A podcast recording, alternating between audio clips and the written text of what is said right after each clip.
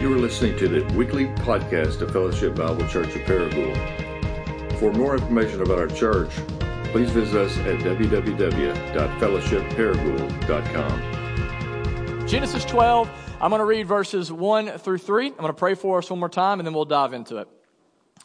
It says, Now the Lord said to Abram, who would later have his name changed to Abraham, Go from your country and your kindred and your father's house to the land that I will show to you. And I will make you a great nation, and I will bless you and make your name great, so that you will be a blessing. I will bless those who bless you, and to him who dishonors you I will curse, and in you all the families of the earth shall be blessed. Let's pray together one more time. Father, we are here. Um, help us to be fully present in your presence. I pray that you will right now help calm our souls and our minds and our emotions and fix them all on you, on your story that is true and is the good news to all of life. And it's in Jesus' name that we pray. Amen. Hey, I want to see a show of hands real quick. How many of you have ever made a promise in your life? Any sort of promise? Raise your hand. Raise your hand, okay? All right, now let me ask you this. How many of you have ever broken a promise? Raise your hand. All right. Again, thank everybody in the room. Um, I remember whenever I was 13 years old, I went to what was called the True Love Waits conference. If you were, uh, if you grew up in a Southern Baptist church in the 90s, you probably went to a True Love Waits conference. And basically, it was a purity conference where you would go and you would vow not to have sex before marriage. I remember I was 13 years old when our youth pastor took us, and emotions of this conference were running high because uh, the guy that came up to share with us at the conference basically told us this that if we have sex outside of marriage, we're either going to get our girlfriend pregnant, get an STD, or go to hell, right? Um, or all three. And so, like, I'm 13 years old, hormones are flying, right? And I am absolutely terrified. So I'm there with my 13 year old friends. The preacher gets done, the band comes up, the music starts, uh, you know, the, the, the, the lights lower. And, and what they do is they get these ushers that begin to pass out to all of these teenage boys and girls this pledge card that says this Believing that true love waits I now make a commitment to God, myself, my family, my friends, my future mate, my future children, and all the above, right? To be sexually abstinent from this day until the day that I enter into biblical marriage. That is a big commitment for a 13 year old boy with all of his teenage years to make. But I was terrified and I loved the Lord and I thought, okay, I'm going to do the right thing. And so me, along with my friends, we signed this commitment and we made it, I mean, just a pact, man, that we are going to remain sexually pure for the rest of our lives. Problem is, like 85% of people that went to the True Love Waits conference, we broke that commitment before we ever even got out of high school.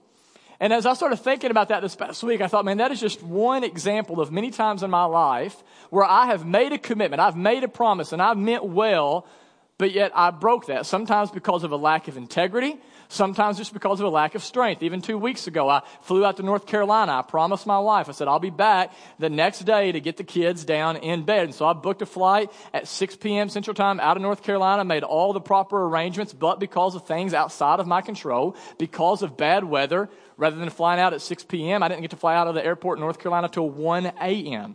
So, right, I, I went bad on my commitment. And I could still point to many examples of that, but the point I want to make quickly this morning is this. As human beings, if we can be honest, we all tend to make promises and break promises. Would you agree?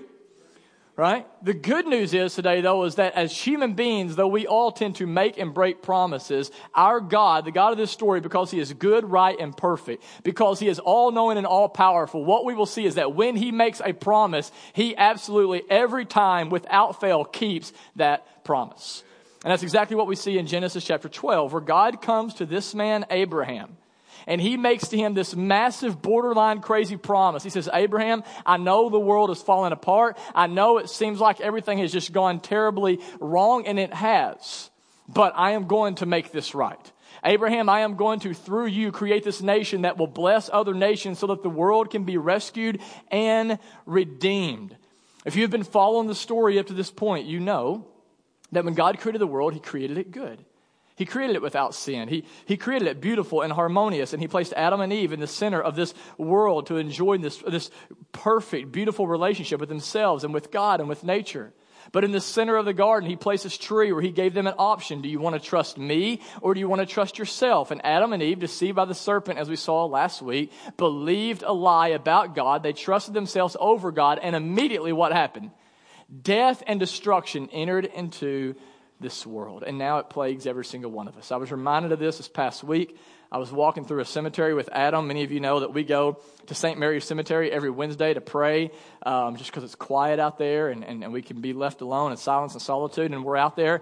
And of course, there's all these different, you know, headstones. But there was this one woman that was just recently buried out there. And so, you know, had the dirt mound up over the, the new, you know, freshly dug site. And then on top of the dirt were all these flowers that were just dying and decaying. At one time, these beautiful flowers, they're dead, right? Obviously, this woman is dead. I'm thinking like, man, this is all the result of sin.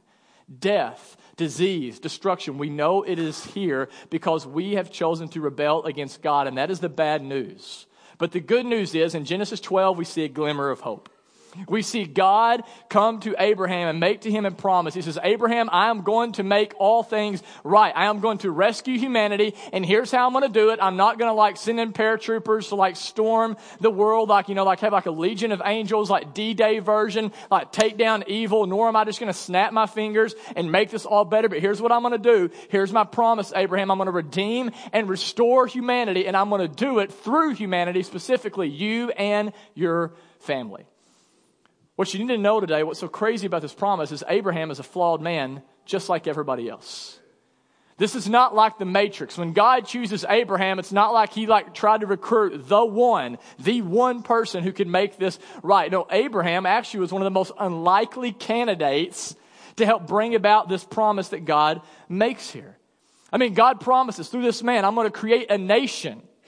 Well, I don't know if you know anything about Abraham, but he was an old man at this point. I mean, he's a man that medically speaking should not even be able to have one kid, right? I mean, things aren't quite working the way they used to. And yet God comes to this man who also has a background of pagan worship, and he says, through you, I will create this nation that will bless all other nations. Abraham is not a likely candidate. He's jacked up like everybody else. And that should be an encouragement to you and me today that no matter who you are or where you come from or how much baggage you bring in here, as I've heard one pastor say before, God is famous for hitting straight shots with crooked sticks. Amen? Right? So God can use you. No matter who you are, where you come from, God wants to use you for big things, for His glory. And that's what we see with Abraham. And just imagine, I mean, for one moment being Abraham, I mean, the promise God makes to him here is no small thing.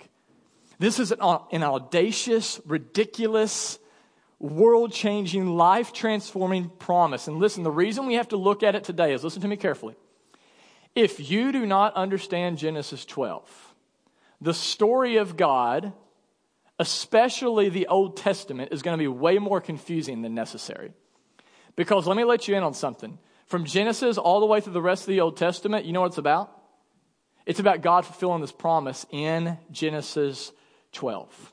So, in the time that we have together. I want to look at this promise and I want you to see how God fulfills the promise that He makes here and how it has a large impact in our own lives today. And when you look in Genesis 12, here's what you see that when God makes a promise to Abraham, He promises him a people, a place, and a presence.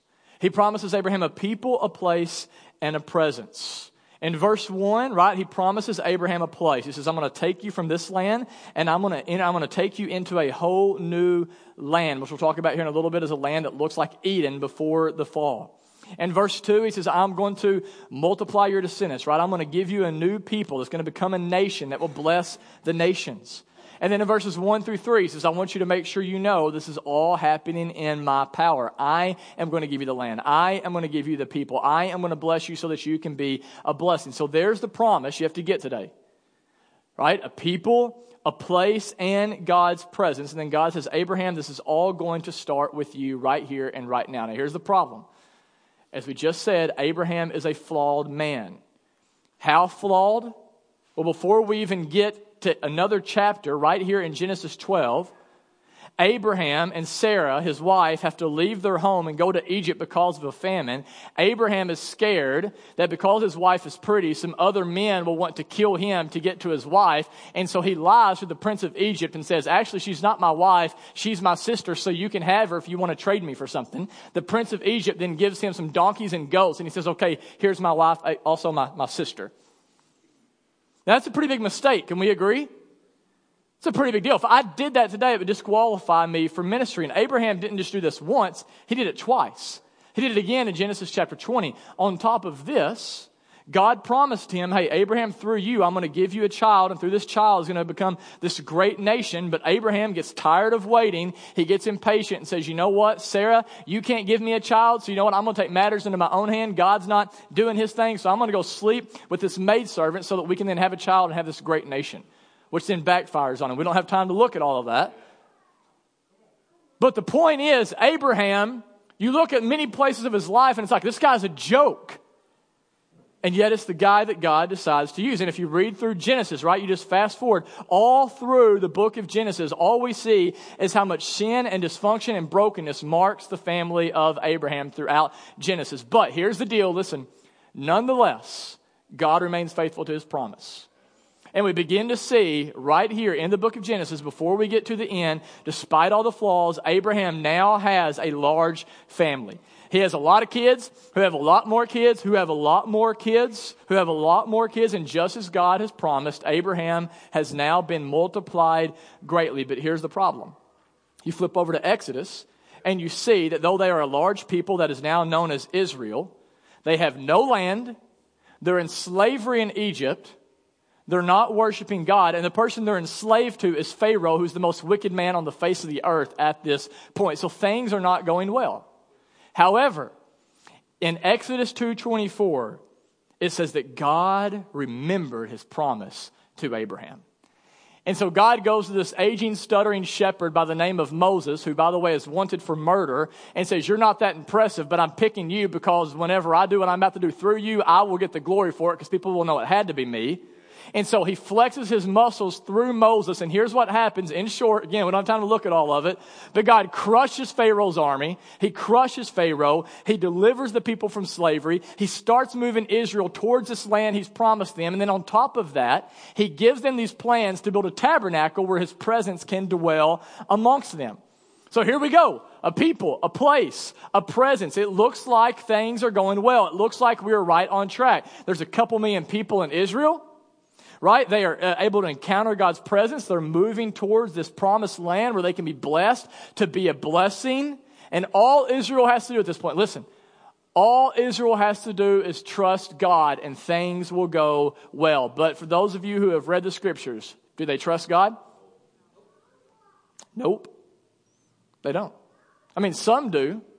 But as a whole, the whole nation continues to rebel over and over against God. In fact, the most godly leader in all of Israel, King David, who is known as a man after God's own heart, this guy that we celebrate as a hero in our Sunday schools, like one day he goes up on top of his roof, he sees a woman that is naked. It's actually another man's wife, but he says, You know what? I've got to have her, so he sleeps with her, accidentally gets her pregnant, doesn't want anybody to know about it, so what does he do? He has her husband killed, Uriah, and then he marries her and says, Oh, we got pregnant after we got married. That's one of the godly ones. And this kind of behavior, I mean, it's really sad when you think about it. I mean, God just delivered them from slavery. He then gives them these commandments to teach them how to live a good life. The very first commandment He gives them is do not have any other gods before me. And then you know what they do? They turn around immediately and create this golden calf and begin to worship it. They say, Holy cow, you are beautiful. You are amazing. You are everything. I give my life to you. And God is right there with them. And they say, you know what? We don't want to worship you as our creator. We want to worship this creation. And so God, rightly so, says, I'm done with you. I'm done. I, am tired of, of, of, making you feel like you have to follow me and trust me, so I'm just going to let you have all of that stuff you think is better than me.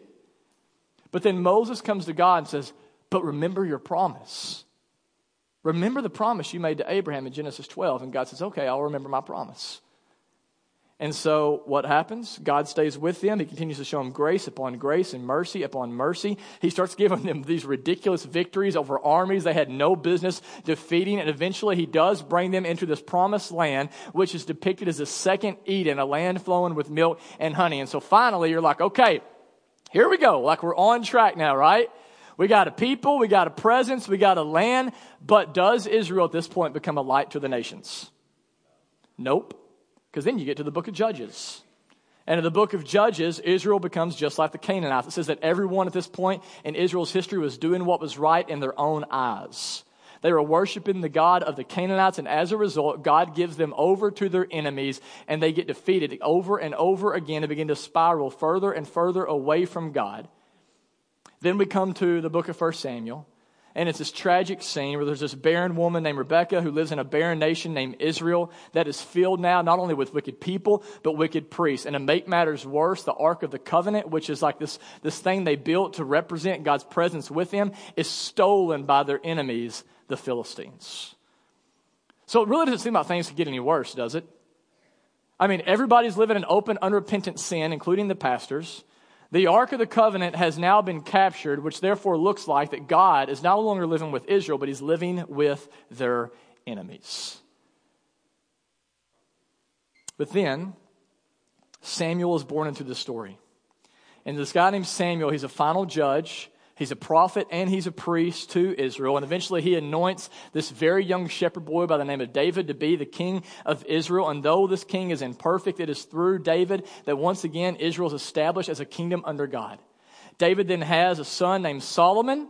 Solomon builds this beautiful temple where God's presence can dwell, and the land begins to experience more peace and more prosperity than ever before. They begin to look more like Eden. But then, our boy Solomon became girl crazy.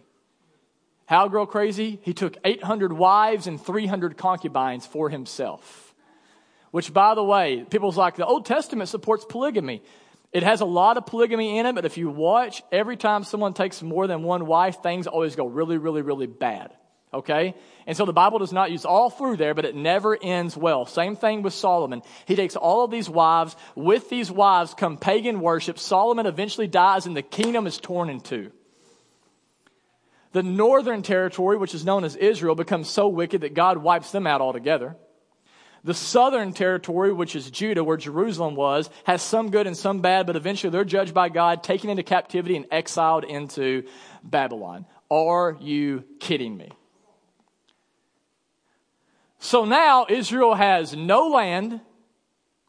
The temple is torn down where the presence of God dwelt the people are scattered, and it appears as if God is no longer going to keep his promise. Have you ever felt like that before?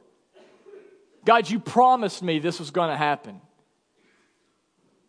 And yet you look at your life and it seems like he's forgotten whatever it is that he has promised that he would do. That is exactly where Israel is. But just as it appears that all hope is lost, God begins to raise up these men known as prophets. And through these prophets, he says, One day, Israel, I'm going to bring you back into this land. And through you, listen to this. Here's the promise. Through you, one day, one will come with healing in his wings. And he will create this new covenant where you will have a new heart and you will be able to know me and serve me in the way that you were intended to all along. We're going to talk more about that in the next couple weeks. I'm not going to talk about it anymore, but here's what I want you to think about as we try to come in for a landing today. That's the whole Old Testament, by the way. Okay? So, um, here's a question I want you to consider Why didn't God just get a new people? You ever thought about that? Like, why didn't, he don't need Israel. Look at them, they're pitiful. They just get in the way. Why doesn't God just get a new people? Or why doesn't he just snap his fingers and make all this better? Why doesn't he just destroy the earth and say, I'm, I don't even forget it. Why?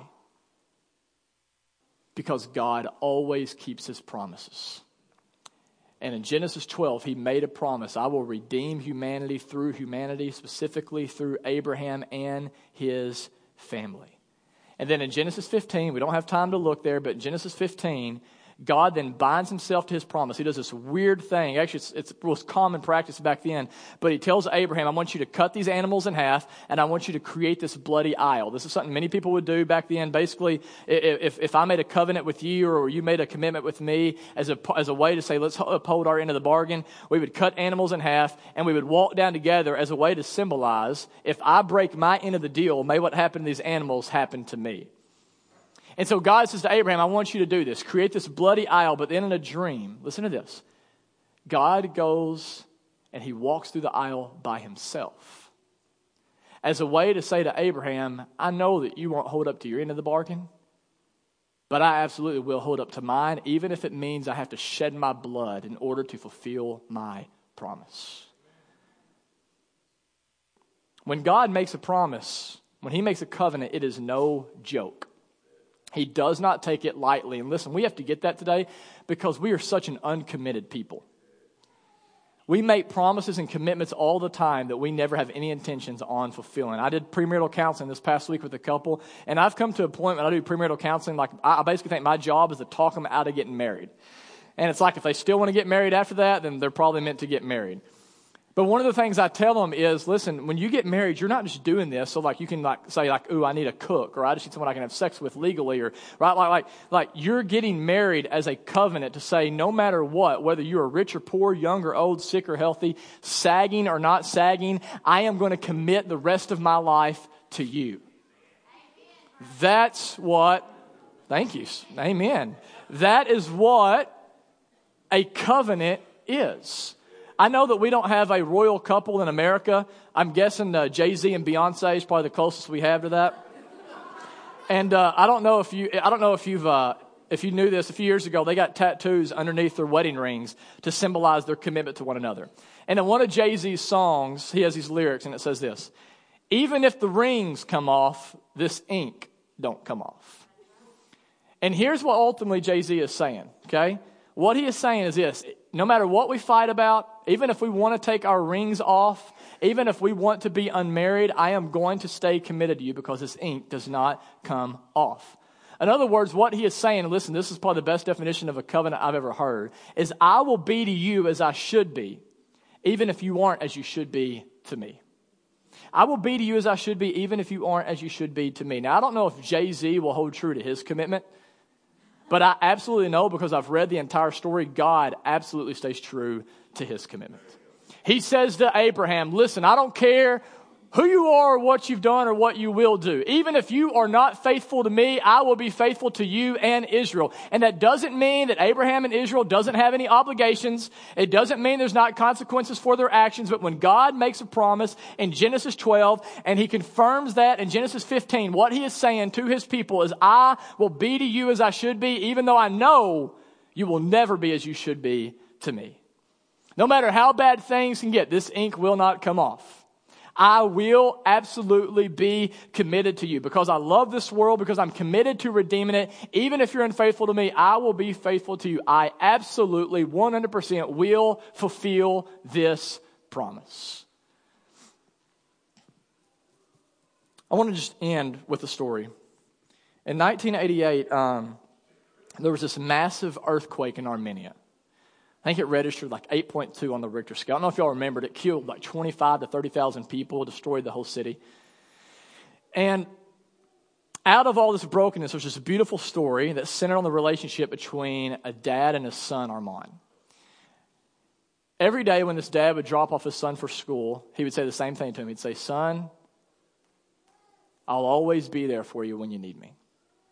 Every day, drop him off for school. I'll always be there for you when you need me. Well, whenever the earthquake took place in Armenia, like all of the parents, Armand's dad rushed to the school to see if he could find maybe that just by chance his son had made it through. And when he got to the school, of course, I mean, it was just this huge heap of just concrete and metal. And so Armand's dad, what he did is he actually began to get up on the stuff and do the best he can to remove this concrete, to remove this metal. And, and, and people would basically, they'd try to stop him. They'd say, man, they're dead. There's no hope. They're lost. We're not going to get them. Even firefighters were like, sir, go home. Like, we'll, we'll take care of this. We'll let you know if we find him. But he basically just looked at him and said, hey, you can just sit there and complain if you want to, or you can help me dig. And so people would try to help him dig, but then their muscles would get tired or start aching. And, and so this dude dig, true story, he dug, right, two hours, four hours, six hours, eight hours, 10, 12 straight, 14, 16. The whole time he's digging, he's yelling out, Armand, Armand, Armand, just yelling. He's just like, you know, hollering. Eventually, dude digs 38 hours straight. And on the 38th hour, when he yells out, Armand, he hears this little boy say, Dad. He rushes over to where he hears the sound. He pulls up this concrete, and there is his son, and they find 13 other boys who were rescued that day from the school. What's amazing is after this was over, a reporter asked Armand, What did you think whenever you heard your dad's voice? And here was his response. He said, I told my friends, see, I told you my father wouldn't forget us. That is a perfect picture of the God of the Old Testament. And that is why it is so long, because as humans, we're so stinking stubborn. But our Father is a loving Father who does not give up on his children.